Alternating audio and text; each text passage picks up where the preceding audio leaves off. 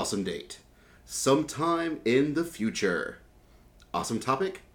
Otakon 2011. This is the OSMcast.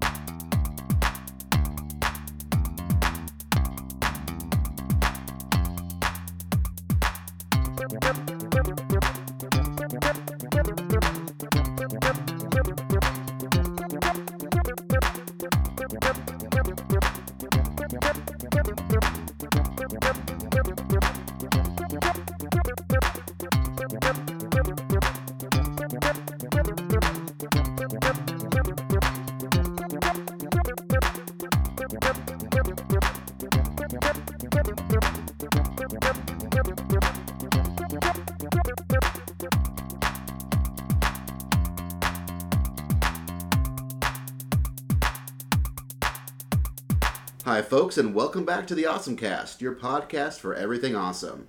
I'm Basil, I'm Kevin. and joining with us tonight, Alan Mendez from the Reverse Thieves and the Speakeasy podcast on Anime 3000 and Saber fan number one. it's true. We are here at 2:16 a.m. Saturday night to cover Saturday on Otakon. If you'd like to hear our thoughts on Friday, you can actually check out the Verse Thieves because they posted all about Friday night, and we talked on it too. And uh, we had a few other guests, so it's just a big old jamboree of fun. This is a much leaner, meaner, but no less jamboreer podcast where we're going to cover the events of Saturday because it was incredibly busy. It was. I know my start of the day was I got up, got ready, and decided to hit up the unusual mangas genre panel uh, done by Aaron and Noah of the Ninja Consultants. And then I discovered about halfway through waiting in line, I was at the wrong panel room. Oops. Then realized I only had 30 minutes to get in line for, what was it? Oh, yes, uh, Makoto Shinkai's yes. latest film. Because I got up a little bit. I got up a little bit later than you. Got together a little bit later, and I found you in line for that. Or well, milling up with the press people, trying to figure out if we had a press seating or not. It, it's true. So, what did you start off with? Uh, I foolishly let other people go into the bathroom first. So, Ooh, that's always. and you know, we're doing the con tradition of trying to, you know, fit like 12 people in one, in two rooms. So that means that, well, everybody left on time. I left about 10 minutes late, and then I just decided to tweet in the lobby. So I missed about the first half of the gals panel, but uh, there was these group of girls who were essentially American gals telling uh, people in the audience about the Japanese gal culture and kind of how American fans have incorporated that and kind of living the gal lifestyle in America.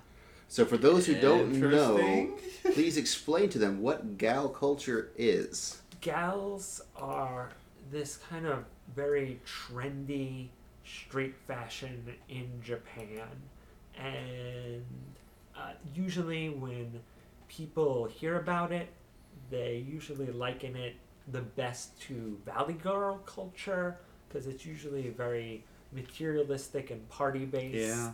and they kind of have a shallow image in the Japanese media.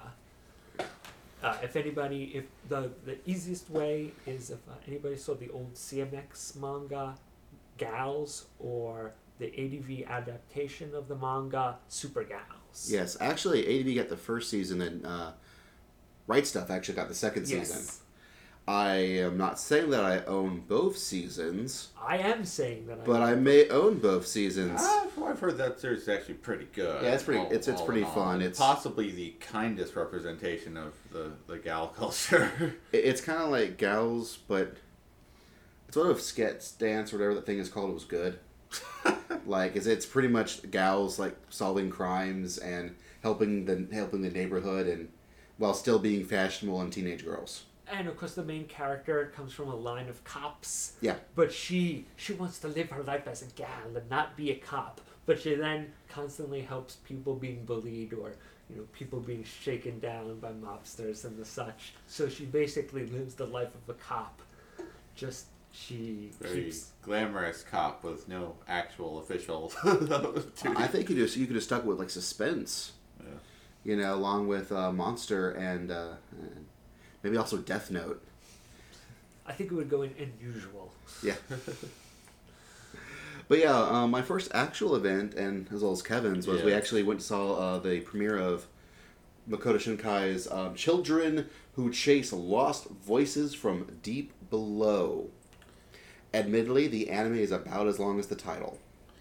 It was decently long. Like this was a long movie. Um, It was, I think it was, I'm pretty safe to say it was two hours. Um, we're actually going to do an actual review of this movie with uh, 118 minutes. I think from our. Uh, yes, 118 minutes. It's okay, just shy of two hours. yeah, but decent, decent length. Good The- solid the- movie. The current plans are actually to do an actual review of the show with uh, Gerald from Anime World Order. So we'll see how that goes. But sh- in short, I enjoyed it a lot. Yeah, it was um, it was very Miyazaki like uh, in the best ways. Although maybe a little bloodier than Miyazaki would have gotten, but not a lot. It depends on the Miyazaki film. I mean, Princess True. Mononoke got pretty bloody. Yes, yes. it And I would say about that level of blood and gore was present. It was definitely.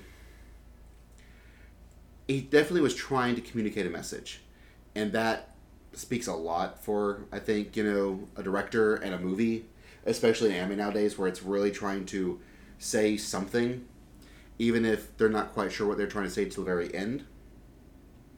It is about a girl who um, has this crazy little radio where she's hearing things that perhaps people are not supposed to, and that sort of gets her into trouble, and eventually she goes into the world deep below. And stuff happens, and it's kind of crazy, but really, in the end, it's about dealing with loss, or at least that's what I came away with it. yes. Uh, from I didn't watch the movie, but everybody I seem to talk to went into it seemed to give it the same review, which was wow, that was really good. I guess it almost seemed like they wanted to give it on a, like a real scale of one to ten. They would give it a solid eight, and everybody had it not been Shinkai would have been like, wow, I really enjoyed that. But since it was Shinkai, they all expected ten, and when they got eight, they realized that they liked it, but there was just that why wasn't it a 10 I think this is one of the first times he actually tried to sort of break off. I mean, it wasn't, you know, two people like lost through you know time or something like that. Where you know it's it's very lots of lots of melodrama and you know lots of heartfelt talking while panning over you know Little it's fantasy action adventure mixed in. yeah. I mean, it was actually much more active. Like one of the key things he even mentioned was he wanted he starts the main character off and ending with running because she's constantly chasing after something, whether she knows it or not. And so this is a way more active movie than I've seen out of him before, at least in my opinion. And there's an adorable cat in the film. And so, I don't know. I liked the cat. The cat was awesome. so I liked it a great deal. Now, like I said, there's been some past, you know, family trauma or issues in you know that happened has happened to me recently that sort of made me appreciate this movie more at least with the timing like i think this was the perfect movie for me to watch at this moment in time when i saw it and so for me i definitely want to give it a very solid eight although at the time of the, at the time of me watching at the premiere it felt like a 10 it only after i started really thinking about it afterwards would i say it's more of an 8 I think that it, from all the reviews I heard, if Shinkai learns from what he did wrong, his next movie could easily be a 9 or a 10. Oh yeah, like this man has got great things in store for him.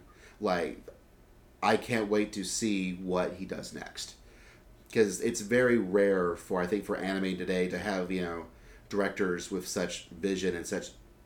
They know what they want. It's just a matter of learning how to get it. Yeah, he's, he's actually trying to tell a story. He's trying to do it in an artistic fashion. and I'm totally supportive of that efforts. And I, so I enjoyed it. Like I absolutely enjoyed it.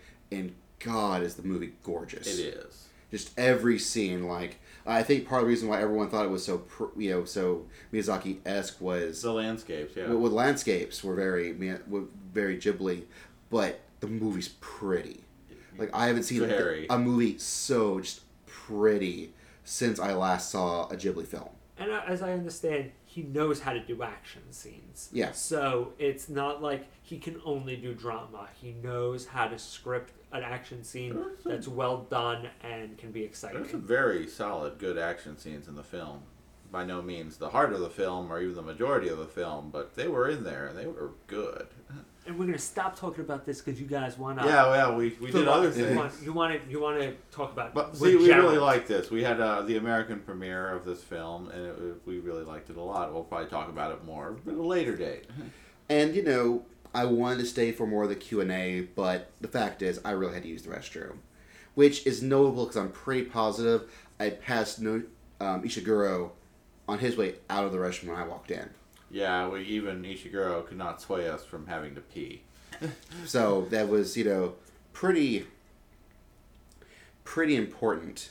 So what have you done in between this and what the next topic I'm about to I talk went about? and I went to the Madhouse panel. Well, actually, it wasn't the Madhouse panel. It was the Masao Maruyama panel because while he's still working with the Madhouse, he has recently broken off and made his own production company separate from Madhouse. Which is for the saddest reason ever. And apparently, the bad news that I learned was that The Dream Machine, the last movie of Satoshi Kon that he only was partially finished with before he passed away, um, is on in- indefinite hiatus because they just can't get funding for it.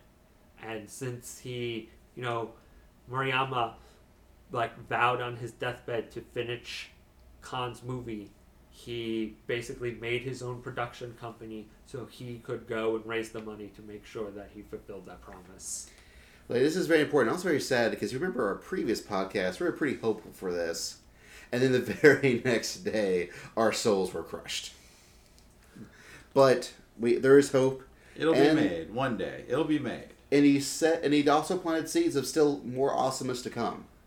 And yeah, so and he did mention I won't go through the whole thing, but he did hint that we might see a Kagi season two.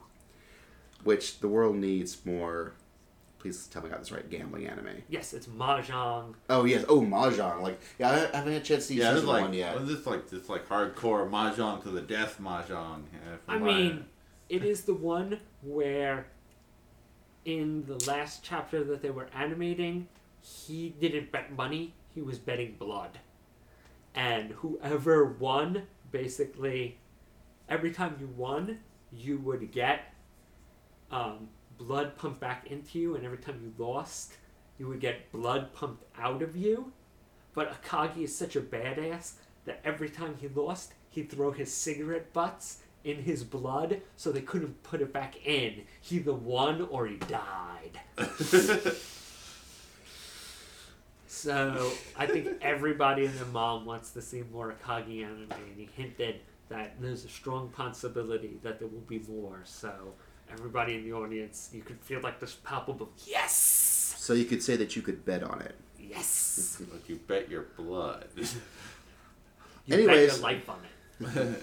So was there any other interesting tidbits that you got? Oh, last year, uh, he had mentioned that they were working with China and Urasawa, who did Monster and 20th Century Boys. I'm sure he's been mentioned on the podcast before. oh yeah. He did this movie with them called Tibetan Dog, and it seemed like you know really interesting. All the still shots were, were great. Apparently, it's come out in China, and he did not know when it was coming out in Japan, let alone the United States. So it's this movie that kind of fell off everybody's radar, and then just popped up in Chinese theaters, and nobody's heard of it yet. That's weird. Well, then there you go. I mean, I, I will always take more Urasawa, and and more Madhouse because Madhouse, except for the Marvel stuff, usually is pretty on the mark and making awesome stuff. Has did anyone actually possibly ask about the Marvel stuff and why it's not really as up to snuff as other Madhouse properties? I asked him which ones, like how I asked him which ones were popular and which ones were most popular in Japan, and did they try to make it to a Japanese taste or to an international taste? And he seemed he's usually pretty honest and open. This was about the only thing he was kind of guarded on. So I wonder if he was kind of holding back because it wasn't entirely his property. Right, because it's also Marvel, so you can't just say what you want to say because if you say the wrong things, then you get in trouble with you know a much bigger. Well, I guess you get in trouble with Disney now. Mm-hmm. That that's that's pretty big. You That do not is- wa- yeah, you do not want to fuck with the mouse. because he basically said, "Well, since I worked on them, I you know I worked partially on all of them. All of them are my favorite, and all of them are my least favorite." Ooh, that's That's, uh, that's never good to hear. So but he said the biggest problem with you know the taste and adapting it is that humor is very different, and so a lot of times, what makes Japanese audience laugh and what makes an American audience laugh is very different, and a lot of times they have to split the difference. Hmm. I, I could see that. Yeah. I, I could totally see that because Japan's humor tends to be so pun heavy, whereas American humor is not nearly as good in comparison because it needs more puns. I think, yeah, I'm probably just too used to Japanese humor at this point that I think it's normal, and it really isn't. Um, Now, my next panel that I went to was a detective anime. So before we get into Alan's panel and Kate's, cannot forget Kate. Mm-hmm. Um, was there anything anything else that either of y'all did? Oh, I went to the uh, just I went to the Ishiguro panel. Ooh, And that was really cool because he spent the first half of the panel just telling stories. oh nice. Uh, his first stories were apparently when all the, you know, old school guard today were young pups, you know, learning under Tezuka. Oh man. When they all got in, all their inspiration was Sleeping Beauty and Walt Disney. So they studied Walt Disney because, like, he, if if Tezuka was the god of manga, then Walt Disney was the god who made God. So they all had to study from like the source. And he told all these stories about Walt Disney and Sleeping Beauty because like all of them like knew that by heart. Pretty much my favorite animated Disney film, just to be honest. Like it, it's up there, and man, like if anyone listened to our 80 Boy podcast, you know, last year, yeah, Ishiguro is one of the highlights of our con. Like it was, w- the man knows his stuff, and he's very cognizant about it, and so you still get to hear all these great things out of him. So you think, all right, he's going classy. He's talking about the roots, and he's talking about you know how they all admire Tezuka and they all admire Disney. So what does he go into next? Hey kids, let's learn about cream lemon. oh, yes. Excellent. So he basically just went through the history of how cream lemon was made, now let's segue into porn.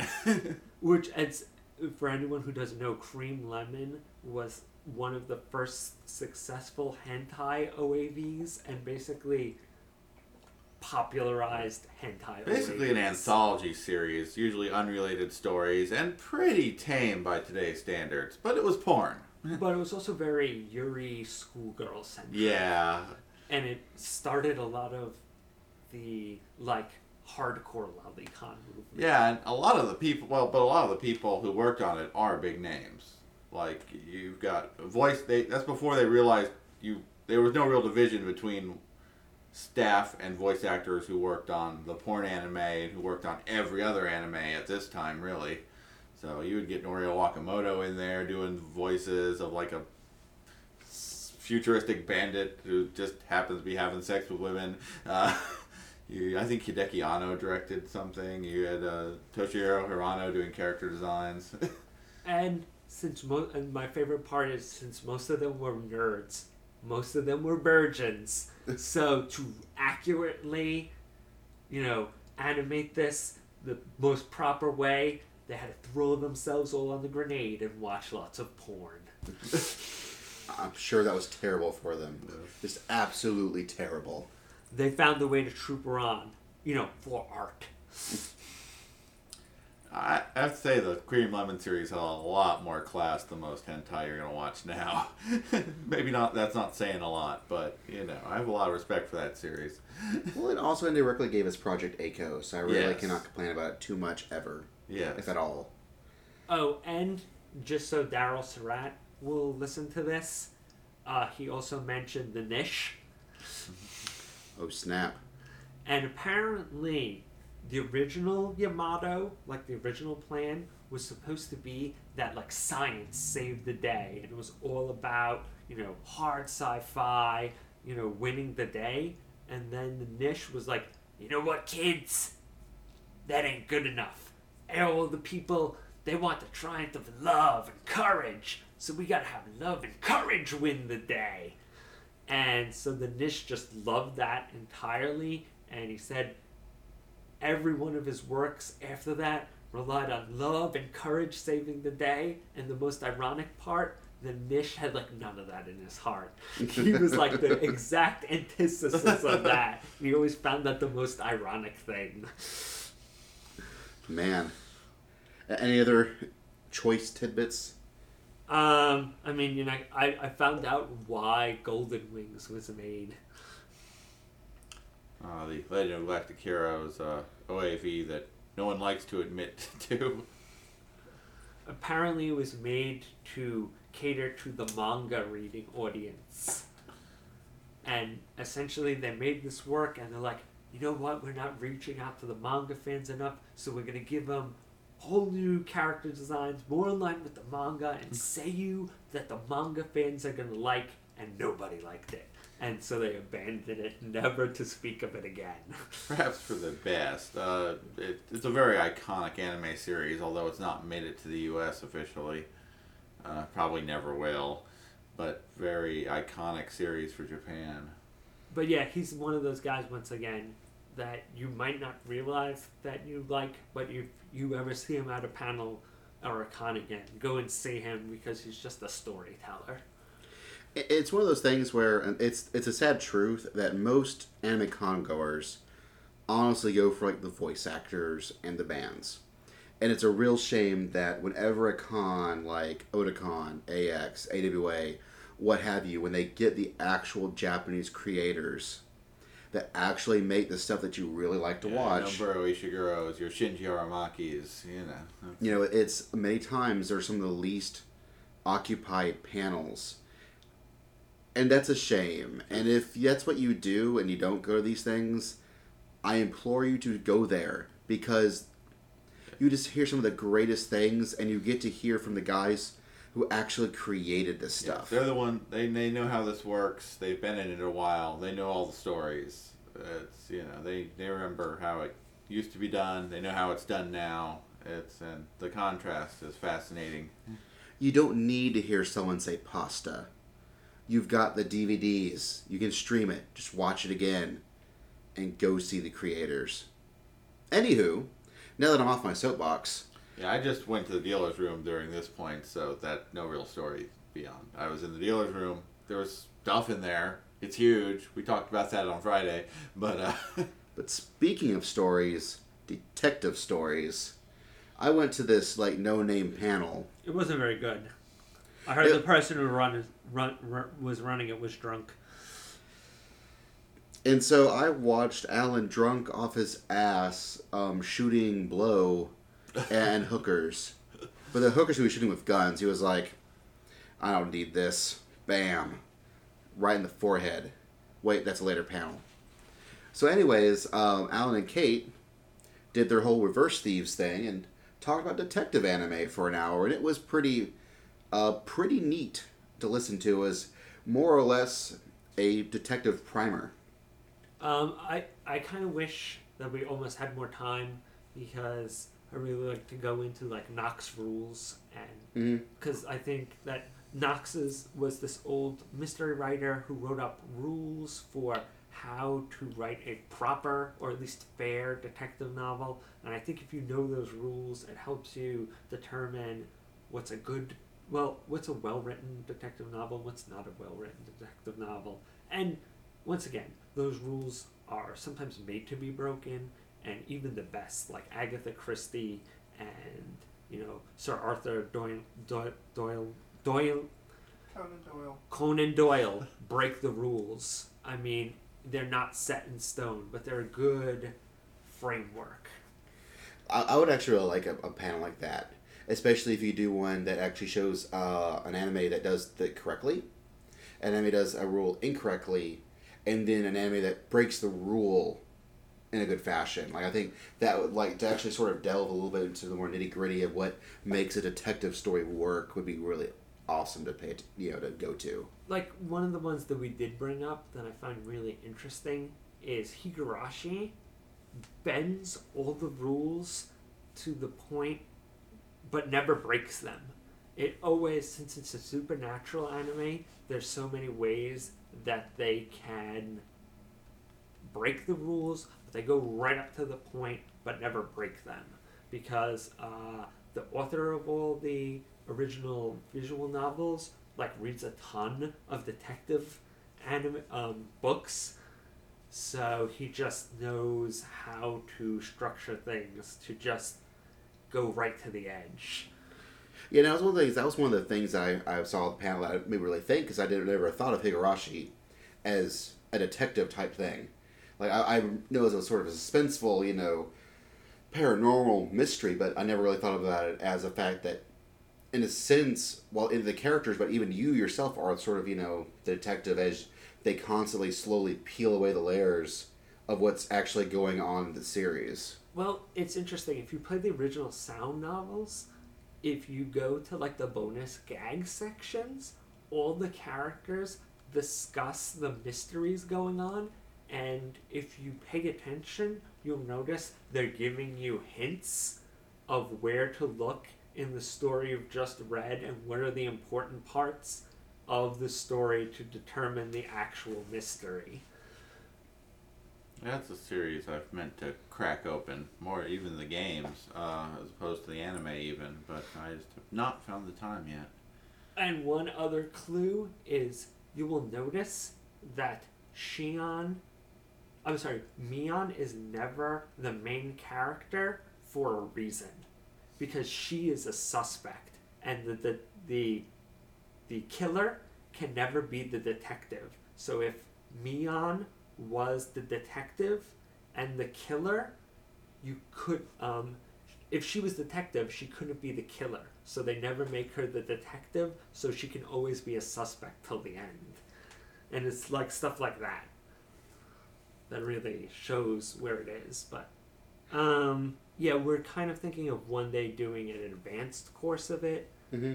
kind of like you know selling certain cons, the primer beginning one, and then selling other cons or times where we've run the primer one, the Right. advanced one. Yeah, I, I could see that. Like, you know, you may do like a Knox Rocks, then, you know, colon is something detective anime. But, you know, that I think that'd be really cool and uh, really interesting. And, and I think you could even possibly, you know, even phrase it, even though it's a more advanced course, I'm sure that you probably, you know, write it out such that it's even someone who's somewhat new to it can probably still hop in on it. Yeah. All right, with that, we're going to take a small break and we'll come back with even more from Otakon 2011, Saturday. So, you guys are here at Otakon. How does it feel? Feels pretty good. Yeah, it's it's, uh, it's a lot of fun. It's gotten bigger over the years, though. It's it's really crowded and it's tough to get in the panels and stuff. All right, so can I get some names, please? Uh, Sam, And I'm Steve. So, how many years have you been going to Otakon? Uh, this is actually my second year. I went uh, for the first time in 2008, uh, but yeah, this is my second time. this is actually my first time. First time, how you liking it? It's pretty good. I got really exhausted the first day, and I was like, I'm not going to be able to do a second day. And then I woke up this morning, and I'm like, all right, let's go a second day. All right, so is this your first con period or is this your first Otakon? No, it's my first Otakon, but it's my first uh, out-of-state con, I guess.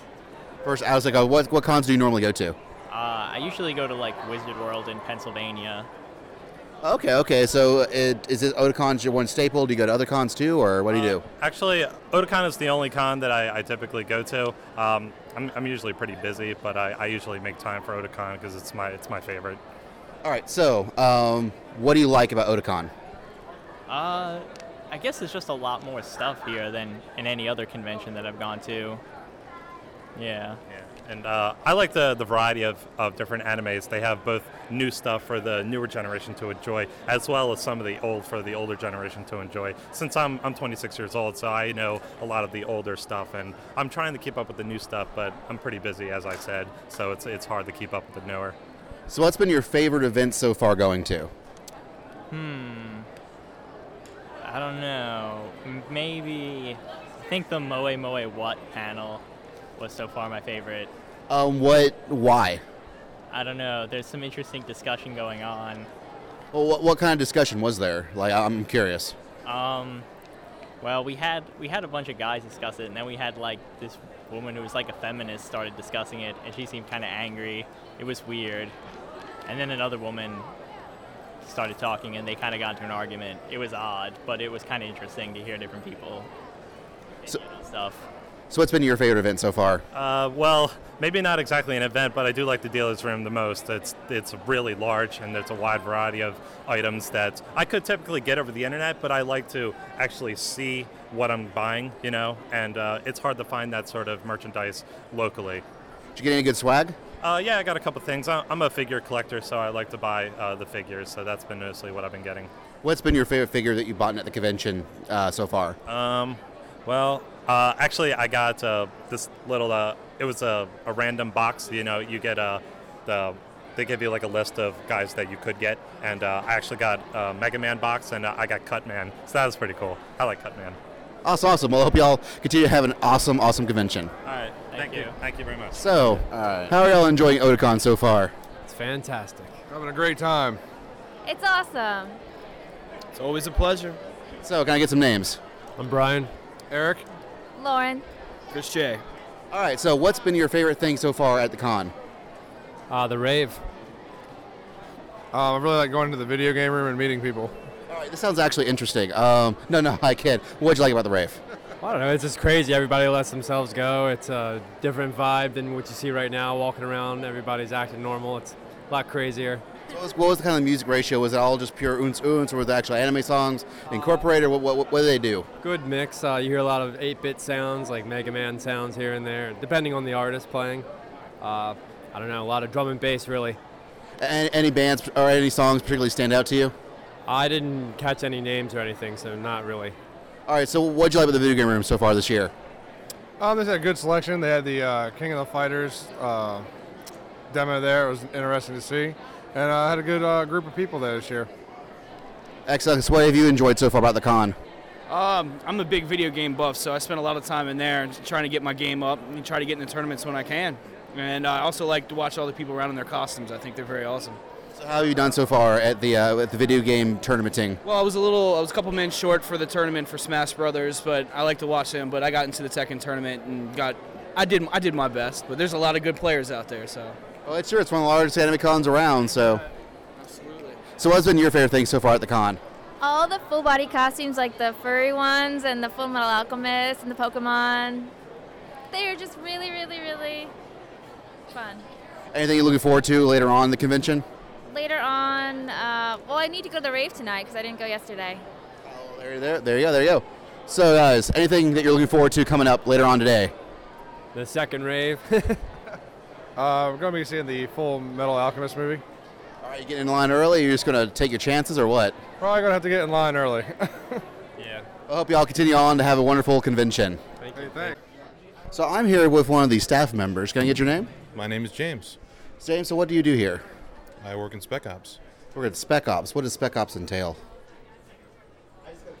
Well, trying to solve problems. What's the problem here? Well, not really a problem so much as we've got a line that's filling up and we only have so much room left before we have to start snaking people. So we're here to help lines so that they don't fall over on themselves. So you're saying you're the, the you're sort of the gatekeeper to this wonderful panel here, and you determine who may, may enter and who may leave. Spec Ops is for problem prevention and maintenance. Good way to do it. So how has the convention been for y'all so far? Um, it's actually been a little bit more sane than previous years. A little bit more sane, but not that much saner. Well, right now we've got a Trigun showing upstairs, so that was a little crazy. So what you're saying is you you you, you wussed out and took the easy job. Uh, no. I mean, these are just some panelists, right? They're not the important. They're not, they're not like Trigun. Well, it's not the panelists you have to worry about, it's the guests. Oh man, which guests are you talking about? Well, luckily I don't remember the names. Ah, yes, yes, I see, I see. but how? So, have you been enjoying the con, working it, going to it, and whatnot? It's all right. It's all right. It's not amazing. Come on, let's let's get some energy. Well, I don't have my phone charger. My Oh. phone doesn't have a phone, and the rave sucked. The rave sucked. Really, this is the first time I've heard of it. What what about it sucked? It wasn't a rave. Most of it was mediocre and sometimes shitty and sometimes just overplayed J-pop. I see. So, did you go to the rave? Uh, no, I don't really uh, like the idea of a whole bunch of people jumping around on a floor. Oh, okay, okay. So, what did you do last night then? Um, Spec Ops? Let's say did a little bit of specking, there's a side of opping. You know, it's, But, yeah. Spec here, op there, whatever. are, are there any events you're looking forward to going to at the con, or are you just be specking and opping all, all day, all night? Um, yeah, I'm looking forward to uh, the Trigun premiere, which I think they're having another one at some time, maybe. I don't know. They're still debating on whether or not we're going to be able to do that because there were a lot of con goers who wanted to go to that. And then there's a Full Metal Alchemist thing that's going to be going on at I think 5:30 tonight. It, it's it's going to be going to be crazy. But thank you very much for talking to us. Well, thank you very much for coming up. So, anyways, what is your name? Kate? Hi, Kate. Did you know that one of the people running this panel is named Kate? Oh, I didn't know that. Yes, it's true. But this is actually the OSMcast, the podcast for everything awesome, here to cover Otakon 2011. So, how has the convention been for you?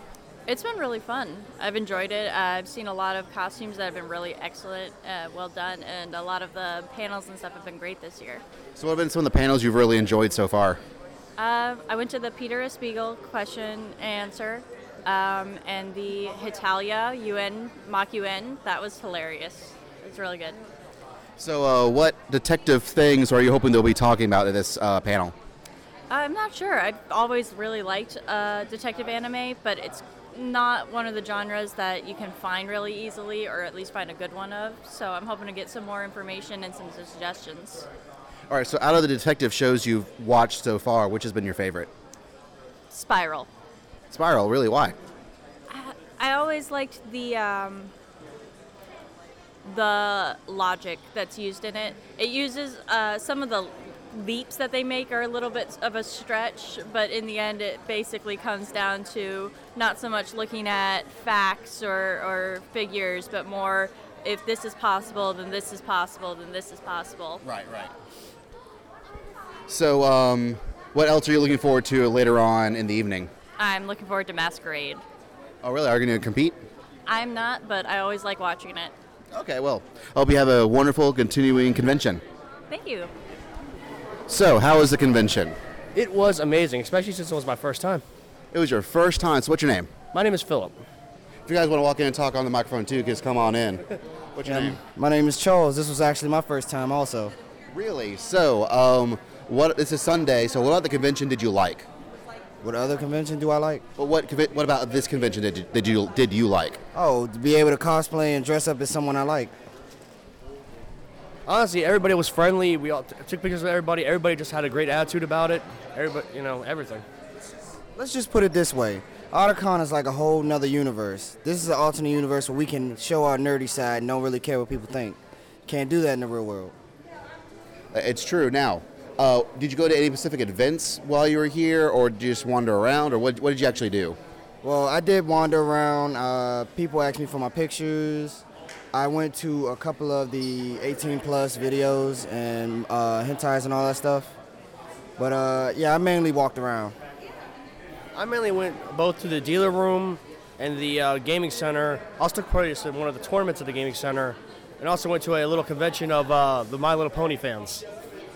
Okay, so now My Little Pony is an anime, right? Actually, no. It is an American cartoon, but it has such quality that it is basically it, it can be an- it can be considered anime due to the quality of it. Uh, I, see, and though it wasn't really made in Japan. I don't think it was. No. Okay. Um, so, what about the gaming? Uh, the gaming room? Did you like? Um, there were just tons of different um, TV setup. There were different. Ga- there were tons of different games of different varieties, from puzzle games to action games to fighting games, all sorts of fun things. Uh, what was your favorite game that was being that you played while you were here? To be honest, I think my favorite was definitely Guilty Gear Accent Core Plus, mainly because I've been a long-running fan of uh, Guilty Gear and BlazBlue, much less 2D fighting games in general. But that one was my basically my first, and I always had fun with that. Did you get a chance to try uh, KOF 13? No, but I was very tempted to. Unfortunately, by the time I thought about doing it, it was already gone. Ah, that sucks. Well, ready to, any plans for Sunday, or are you just getting ready to get going? Uh, well, I might just go back there, check out the dealer room again. Um, but other than that, not really. That's about it. All right. Well, I'm glad you had a great convention. If you go to another one, I hope that one's great as well. Oh, well, thank you very much, sir. All right, we're here at the Otakon Artist Alley, where the coolest thing ever showed up out of nowhere, at least for me. And you are Joe Peacock. And what this is, you can't see. I took some pictures. I'll put up on the uh, website, but um, it's the Art of Akira exhibit where he's got tons of ac- the actual cell work, the, the the the pencil sketches, all sorts of things. What prompted you to start doing this? Uh, well, about three years ago, I've been collecting for 20 years, and about three years ago, I bought a collection from someone, and it had an entire scene all in portfolios, collected up really nicely. And the background for that scene was way back in the back under a different portfolio. It wasn't? It didn't seem like it was connected.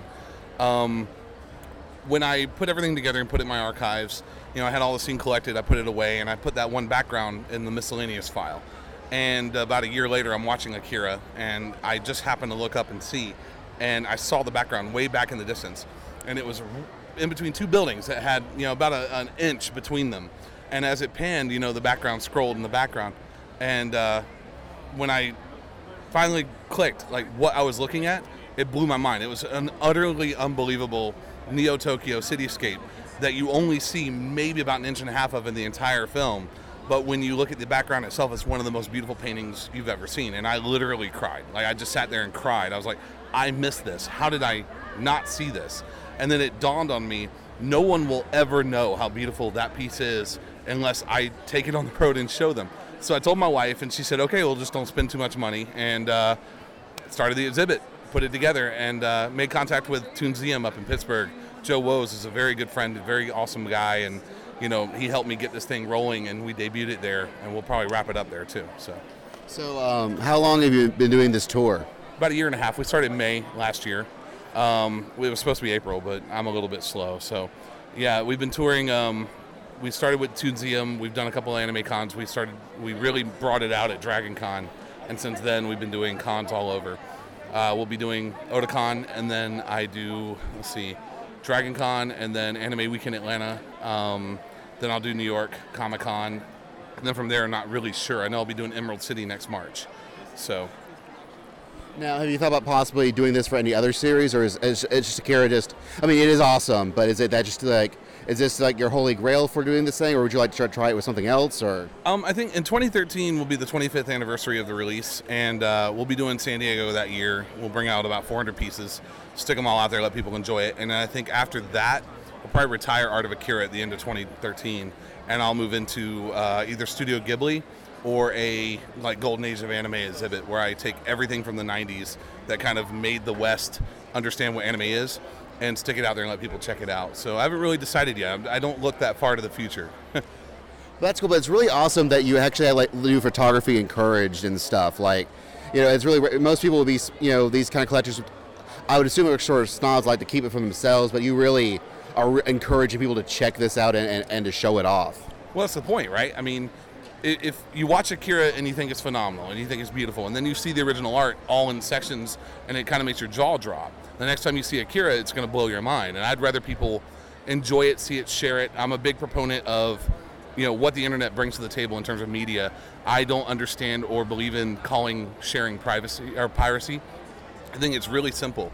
If you like something and you share it with someone, that's the ultimate compliment for a piece of art. Um, I didn't create this art, so I don't really have much standing when it comes to, you know, should other people see it, but I own it. And I encourage people who can't make the con to be able to see this art, have their friends share it with them, go online to Art of Akira and download the high res scans, you know. Um, that's the point. Art gets better the more people who look at it. and there's really no sense in hiding it away from people. I, I just never understood that. Like, have you had a chance to talk to like the manga publishers about this? Have they noticed it or? Oh yeah, yeah, they've noticed it. In the very beginning, there was a little friction between Kodansha and I uh, because of the name of the Kira and you know the, like what it is. But once they realized this was not for profit, this was 100% self-funded, my own project. I just wanted to encourage people to check it out, and then they realized that they were actually seeing an uptick in sales for Blu-ray and you know DVD releases. They you know got real understanding. You know, they didn't you know come after me again and told me knock it off or anything like that. Um, and I think so long as I stay, you know, true to the, the theme here, um, they're not going to come after me or anything like that. As far as, you know, what comes next, will there be a book or whatever? Uh, I've tried. I've really worked hard. Um, I'm an author by trade. I actually write books. And when I pitched the book about, you know, Akira, they're like, nah, no thanks. So I dare not risk it, you know. So for those out there who could not uh, come to Otakon or AWA or the, some of these other cons, uh, where can they check some of this stuff out? artofakira.com um, and then the facebook page you know facebook slash art of akira. Uh, i post art regularly. I try my best to you know, in between cons i'll scan a few pieces and stick it up there. Uh, everything's in extremely high resolution. You can download it make it your backdrop for your you know computer. You know i have a on my laptop right here. I, you're familiar with uh, GelaSkin. so this is the actual the background that inspired the whole thing that made this whole thing possible. I went and got it printed out and put on my laptop. Oh wow. Yeah, it's it's immaculate, huh? Yeah, yeah, it looks really nice. Like I'll have to track down the, that to post on the on the website. Like, Yeah. oh my gosh. yeah, there's a YouTube video I did uh, just showing the background versus where it is in the film, and you can find that on Art of Akira as well, and you can kind of see the comparison and, and start to understand the magnitude of what you're missing when you don't get to see the whole background or the whole scene. Well, thank you very much. It's a really awesome exhibit. I'm glad that you're doing this. I wish more anime fans would do stuff like this. I, yeah, it's it's a big passion of mine, and I'm glad that people appreciate it. That's really the the big payoff here is when people show up or want to talk about it, or you know, give me an entire weekend of talking about something I love. You know, it's it's my favorite thing in the world. Well, again, once again, thank you very much. Absolutely. On the last episode of OSMcast Z, we were talking about Otakon 2011. So, Cat- Vertical. Oh, uh, I skipped out on that one. I was there for most of it. I didn't get the Q and A.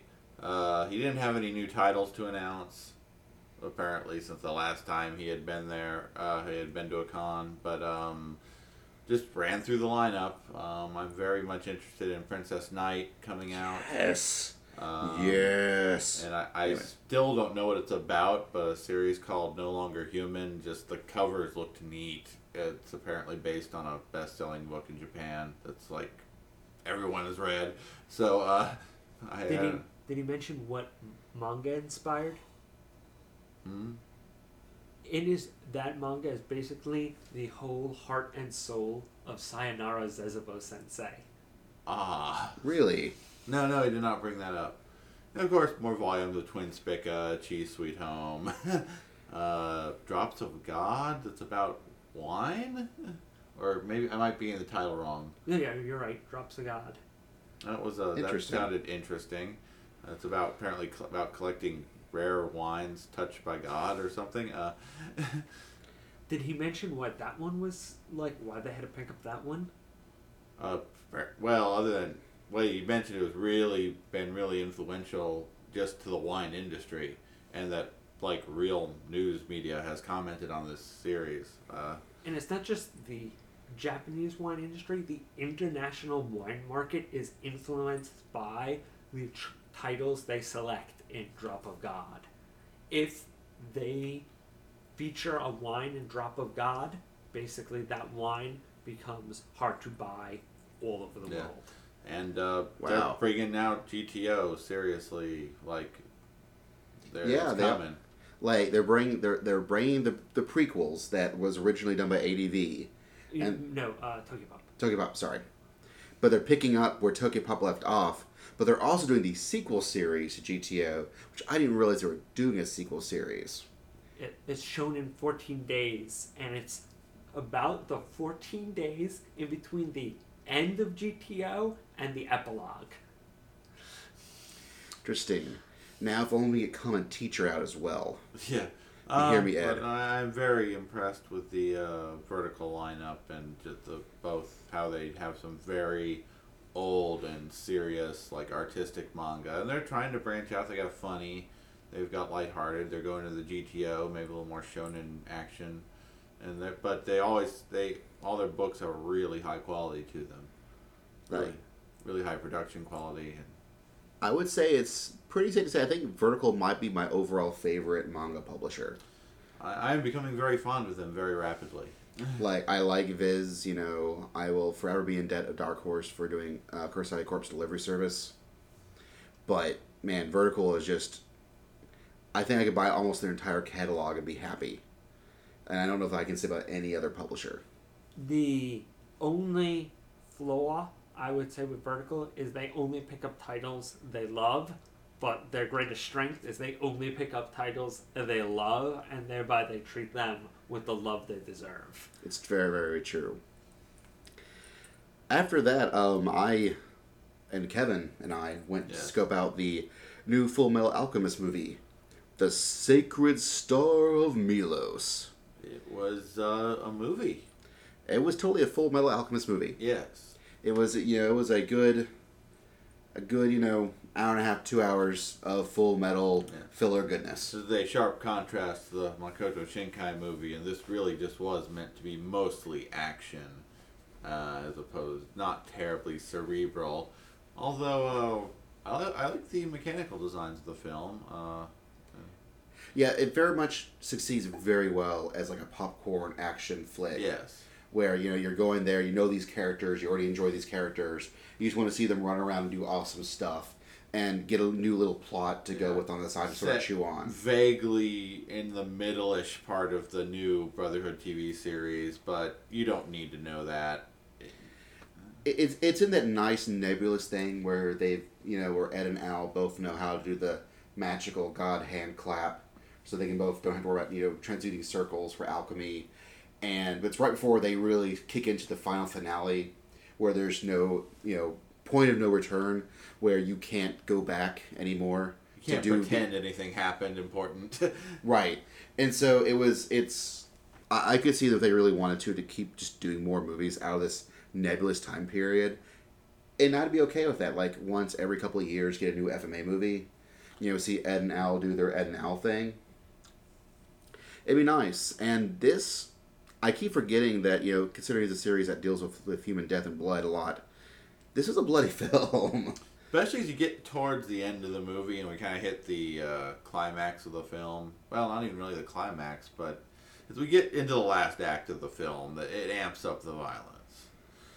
So, to be totally nerdy, would you say that it is a filler film that is below the Cowboy Bebop movie but above the Nadia movie?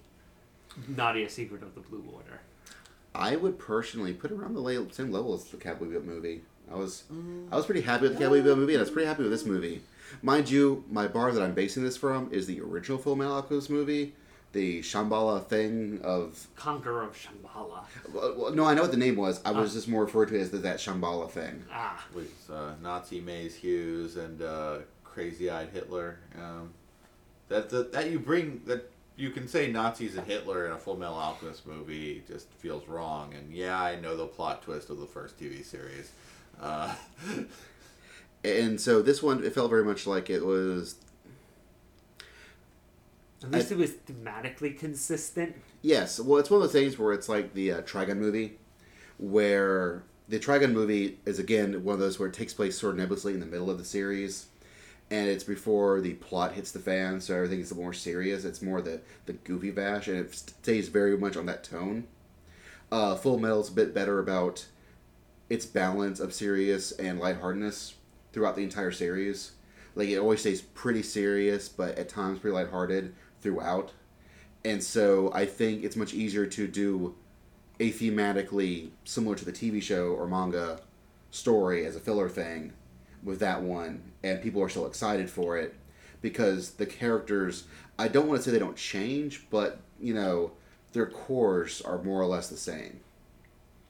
They do grow as the series goes on, but they don't grow so much that you can't throw a random movie in the middle of it and people not they get what they want.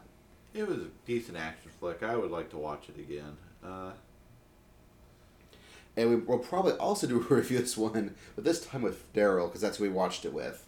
Because Daryl and I were waiting for a bit to make sure that we could actually get in, because this thing had a line. Oh, this Oh, thing yeah. had a huge line. Now, this had a really responsive audience. I mean, I know there's a lot of Full Metal Alchemist fans out there, but this had a really responsive audience. Every time a character walked on screen, there was just a huge. The entire room just burst out into applause. I know, woos and yays, and you know, and it was definitely like these these people wanted their FMA, but it was, it was I don't want to say a chore getting in, but it was definitely. It was a line. Like the entire like lower lobby was just filled with people just waiting for that film. So it was. Uh, I appreciated that uh, the Full Metal Alchemist movie, uh, at least the way we saw it, subtitled, was like everything else in my life that I enjoy. Vic Mignogna free. On that note, so what were you doing around this time? Oh, what was I doing? That is a good question. Oh, I was having my heart broken. but I did eventually go on to go to the What Makes Gundam Great panel with a few of my online friends. Oh, someone went to see that. Thank goodness. All the all the robot stuff was really sandwiched right on top of each other. But yeah, between the Sunrise panel and the Gundam Unicorn showing, and the uh, Mike Toole's underrated mecha, and what makes Gundam great. So, what does make Gundam great? What what, what did they decide? Uh, well, apparently. Uh, Was it Peru? Uh, no. Sadly, the fans. That was his comment at the end. Oh, One Piece is friendship. I knew it. Oh, I was hoping for the chicken, or or, or the Turn A carrying the cow. That will be the One Piece. Will be the Turn A Gundam, and then Luffy will fight it. Luffy will still probably win, and that will make Well, me Luffy, sad. well, Luffy will just want to eat the cow. But anyways, you were saying. Oh, my secret theory is that the One Piece is hyper technology. But that is a long, complicated story, not for this podcast. Okay, so what makes Gundam great? Let's let's. Um, apparently, I think I've seen this guy at Anime Next, and he basically it's supposed to be a primer to Gundam. Like he goes through all the series and the tropes of Gundam, and like, you know, what is Gunpla, and uh, you know, what is alternate universe, what is UC. But the problem is, ninety five percent of the audience is already Gundam fans. See, that's what I was worried about. I was worried, if, is this gonna be like one of those things where I was like, "So, guys, this is what Gundam is." Yeah, we know. We ran, I've run into that at Gundam panels. Is the people who come to the panels, for the most part, are Gundam fans, and they know all this stuff. They probably want to get a little more in depth. Um, And just I- as a general rule. I found that out myself running uh, a Type Moon panel where I was like, oh, um, how many people in the room have played a Type Moon game or watched a Type Moon anime and no one didn't raise their hand? And I'm like, so unless I go to a super small con, I never have to run a Type Moon 101 panel. What is because- Type Moon? Yeah. Because anyone uh, who goes to such a panel will have already played a bit of it. Yeah. Yeah, it was kind of amazing when we ran our Go Nagai panel at MTAC that they all knew what Go Nagai was mostly. Some of them didn't actually, but all of them tend to only, to only see one show. Like someone might have only seen Cutie Honey or Yeah. only seen Mazinger. I, I was really happy with someone I kind of made friends with at that con. We kind of kind of turned her on to Go Nagai shows, and she was talking about Cutie Honey and Getter Robo like immediately after the show. It was, it was cool. And so uh, it's going to be interesting showing that AWA because it is meant to be, I'm sure, a primer. And we'll see how that goes because I've- AWA is I've- the old school con though. Yeah, so I feel that everyone's like, yeah, we know all this stuff. I'm like, well, that's cool. We're going to show the openings anyway, so you're going to enjoy it. Oh, wait, the microphone can't see me stare and disdain. But he is. Yeah. But I did get a lot of out of the panel, but on an entirely meta level. Really? Because I got to see what the current snapshot of Gundam fandom thinks of Gundam. Because basically, original Gundam and Zeta were universally loved. and G Gundam got a few like negative comments, but everybody who is into G Gundam was crazy into Well, G Gundam. There's two kinds of people. There's two kind of opinions about G Gundam. The people who've never watched it and mocked it, and the people who watched it and loved it. Well, I can't really say much as G Gundam is actually my favorite Gundam series. and you know, I'm in the minority as I think Zeta's highly overrated. Uh, but uh, You know, Kate is basically has a. It was good, but it's nowhere as good as ever all you people think it is. I'm a heathen. I like Double Zeta also. I actually think Double Zeta's better. Wait a minute. I have one question, and we might have to become blood brothers after this. What is your opinion of Lou Ruka? okay, we can remain merely friends. She's okay. because I just I love Luruka, but she is like, other than like Quess Paraya, one of the least popular female Gundam characters. just have a tendency to just okay. That show fortunately has Puru, who probably wears the crown of being most batshit insane in the Gundam series, but Lou does some stupid shit in that show.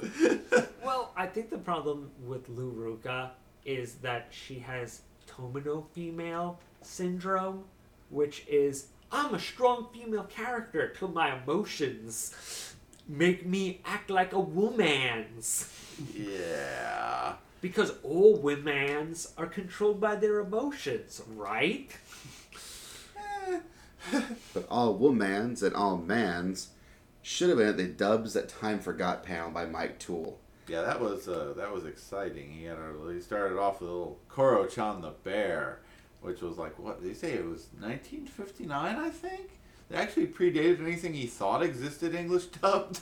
they were like little educational films, like little like don't act like this bear who likes to play all day kind of films. You know, uh, it was that was weird. I think it was just dubbed into English, more like narrated because they just the one narrator, but uh, it's like a bear family and these monkeys and yeah, they did things. I, that was just that was wacky. That was old, old, old, old. But man, Vicky the Viking. Vicky the Viking. Vicky the Viking. We need to track down the live action movie of that. I don't care if it's in German. That looked awesome. It, it did look awesome. And freaking uh, Ramayana, Yeah, based off an Indian myth. Like, and by India, I mean like the country India. Like yeah, an the- Indian the myth. Ramayama. I mean, you know, look wiki it. it it's epic. Uh, And, and the anime was kind of epic too. It was, you know, commissioned for India. It was actually designed to be spoken in English, but actors at India hired to do English. Yeah. So it sounds, sounds I suspect different. if there's any way to actually track this down, and now I want to know if there is, I suspect this would actually be very educational if you're not already into uh, Hindu religion or mythology. Uh, But they also showed uh, Getter Robo G, yeah. which was pretty awesome. Starvengers in like the two states that showed it or something. Um, Oh, and the uh, freaking Jungle Book. Yeah. They showed a, a different, weird, like animated version of the Jungle Book. It's not the Disney thing. But it was another thing, and it was, it was very surreal, and it looked like he was hanging out with furries. Yeah. Go home now. Go home now. Then he actually was able to show an old a Harmony Gold pilot of Doctor Slump. Yeah, where all Japanese text was um, brutally edited out. And man, the, the, the but the the crown jewel, what almost made this convention for me, besides all the other awesome stuff, was he he pulled then pulled out the ADV dub of Gurren Lagann, which has Brett Weaver as Kamina. that was a thing of glorious beauty. I'm not sure about the other voice actors, but I, I really wish we had Brett Weaver as Kamina in the official version. Like, I'll, I'll, let's dial the clock back about ten to eleven years. That's about how long our anime club has gone on. And back in that day, Brett Weaver was hot shit. Like Brett Weaver, Tiffany Grant, they were like the Vic Mignognas of their time. Like, I am not joking. We had one guy that would come to our anime club, and every time he was there, he would not shut up about how awesome Brett was and how Brett Weaver's my hero. Like every time. And Brett Weaver's a really cool dude. Don't get me wrong. Like you yeah, know, if you ever had run into him at a con back in the day, he, he was cool. He you is- could hang out with him. like he is one of the nicest, awesomest people you'll ever meet in your life. Like he is a cool dude. And it's a real shame that he doesn't get more. He's not the one of the in actors, I guess. He doesn't get the work. Like, because I bet he would still be willing to do stuff if he could just get the gigs for it. But and this was like one of his last roles that people have seen him in or going to see him in was Kamina from Gurren Lagann, and he did a really good job. Like he he nailed that character really well, and I think Kamina works really well as a Texan. Yeah. Well, he nailed it very much in the style of the Japanese actor, whereas the, the official, the one we got dubbed, he, he he's not quite the same as the Japanese Kamina. Well, I think that Brett Weaver understands the mecha pilot. Yeah, how to be a Like loud, the, the burning youth, going a guy, you know, Massacre, Getter, whatever, yes. you know, Whether, robot. Whether it's done pilot. ironically or in absolute seriousness, it, it, he he works for that. Like it's a role that Dumb Rama would not regret. No, no, he would not. And it's funny that guy had to kind of go away before I actually learned to appreciate Brett Weaver. It's true. It's it's it's one of those things where it's like I'm not. I'm usually one of those like, nah, I prefer the Japanese voices. Definitely. Yes. Definitely, when we're snobby, we like our Japanese with subtitles or raw. Well, some of us aren't crazy, but yeah, but yeah, Brett Weaver is one of those voice actors I would actually skip to the dub track and listen to. You for a check it out. You at least give it a shot, see what the dub was like. Although, with the age of dual audio on your DVD or Blu-ray, I have to admit I've checked out a lot more dubs than I would have otherwise. But I know that was ten years ago. That Mark says is ancient, so we will move on. Old.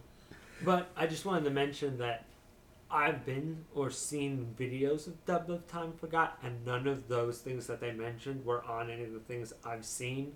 So it's always interesting Yeah. to go. I think he had mentioned he had a bunch of new stuff. Well, I, I, well, my, I think one of the things that Mike Toole does, he goes out and hunts for this stuff.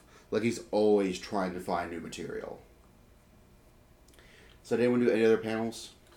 No, I pretty much uh, we went. I went pretty much straight over to anime's craziest deaths. I saw Cyborg, Cybernetics, and Metal Men. Uh, I missed the, like the first introduction of it, but uh, it was this lady, and she seemed to be an academic, and she uh, was talking about uh, you know the role of you know m- man and machine melding in anime and manga, and unfortunately for her, she was a solo panelist, which is you know not a crime in any way whatsoever, but her PowerPoint was not playing on the projectors. So she, but to her credit, she was really doing a good job despite only being one person and basically having all her videos and basically screenshots totally murdered. Uh, well, speaking of murder, well, yeah, that's that's a good segue to uh, that's the best segue ever. to uh, to Daryl's um, anime's craziest deaths, and boy, does if anyone knows how to do a panel about people dying, it's Daryl Surat. I mean, come on, he opened with Fist of the North Star. And uh, you've probably heard us talk about this panel before because this is one of the for AWA it's like a staple. Like he does it every year. And so I've gone every year. And you know, he's admitted to him he's even admitted that, you know, many times it's usually the same a lot of the same clips. Like he's got other clips to show and he does do a rotation. But by and large, Yeah. it's usually the same series. He just takes different deaths from each yeah. series. Now this was uh this was an 18 plus panel marked as such. He did use that as an excuse to show show some of his stuff he normally doesn't bring out.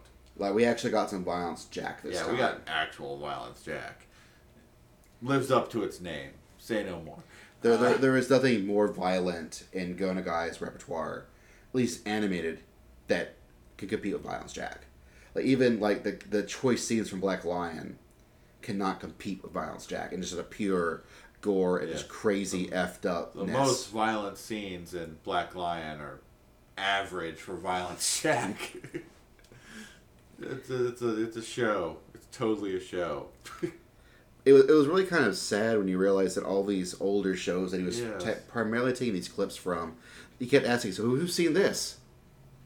Or who hasn't seen Who this? Who hasn't seen this? And people were shooting up their hands. I mean, okay, Baoh was kind of obscure, although awesome. Uh, Well, he does uh, break Dark Thunder. He does. He does. I mean, okay, and the manga's written by the guy who did JoJo's Bizarre Adventures. But once again, JoJo's Bizarre Adventures got a bunch of. Uh, I never seen that. It was kind of like watching the audience do it, doing the wave. Yes. Like every time I was like, hey, so who has not seen this? Oh, well, we gotta show another clip. I mean, at least okay, Akira didn't get so many hands up on Never Saw It, but uh, I thought they, re- I thought they like handed that out to you when you became an anime fan. I, I guess not anymore, but hey, some of us didn't actually get a chance to see it until last year.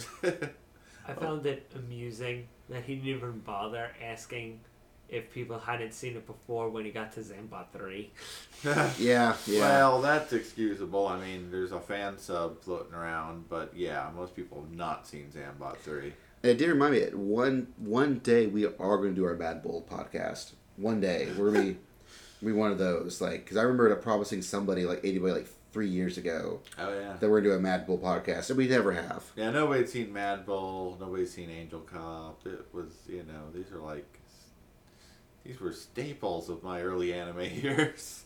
And you know he was holding back on Mad Bull because he Yeah. didn't even have the jockstrap of grenades. Yeah. That's right. Well, as, as Kevin once coined it, you have Mad Bull, you know, Sleepy. He's got a heart of gold and a crotch full of grenades.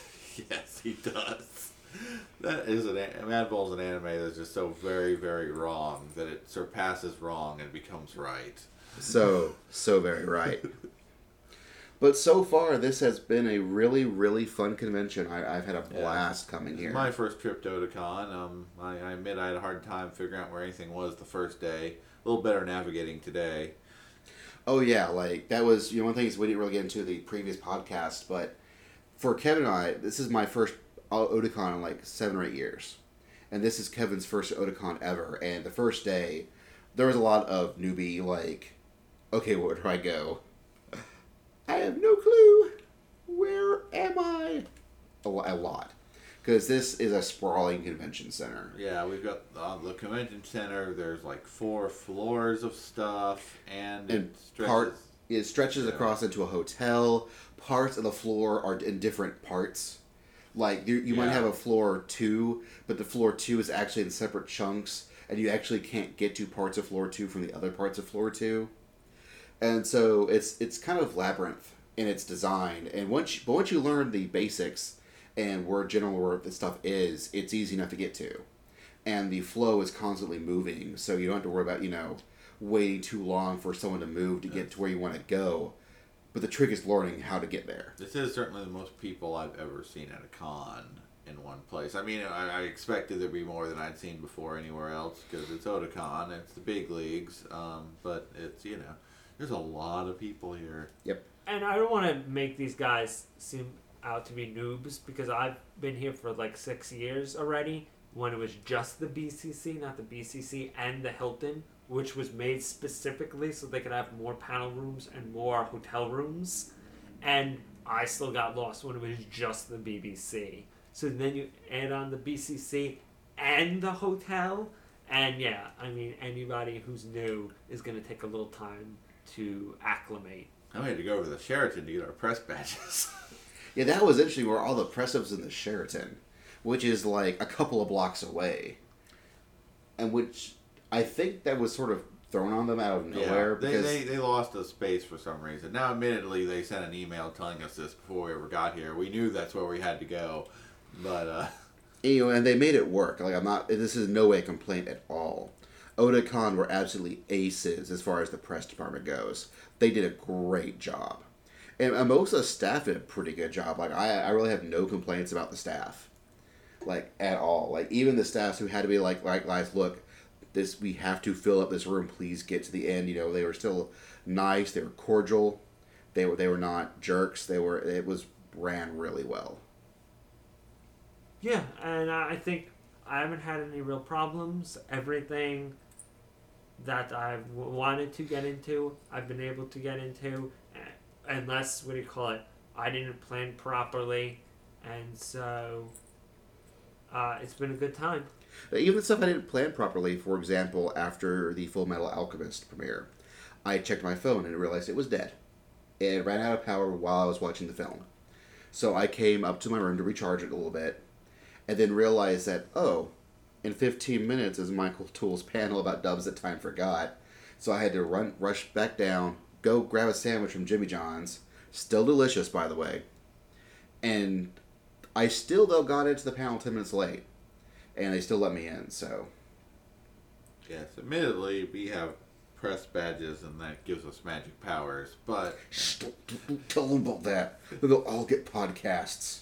Yes, that would be horrible. Well, it would be horrible. Um, but not because necessarily people don't have things to say, just, you know, if everyone was podcasters.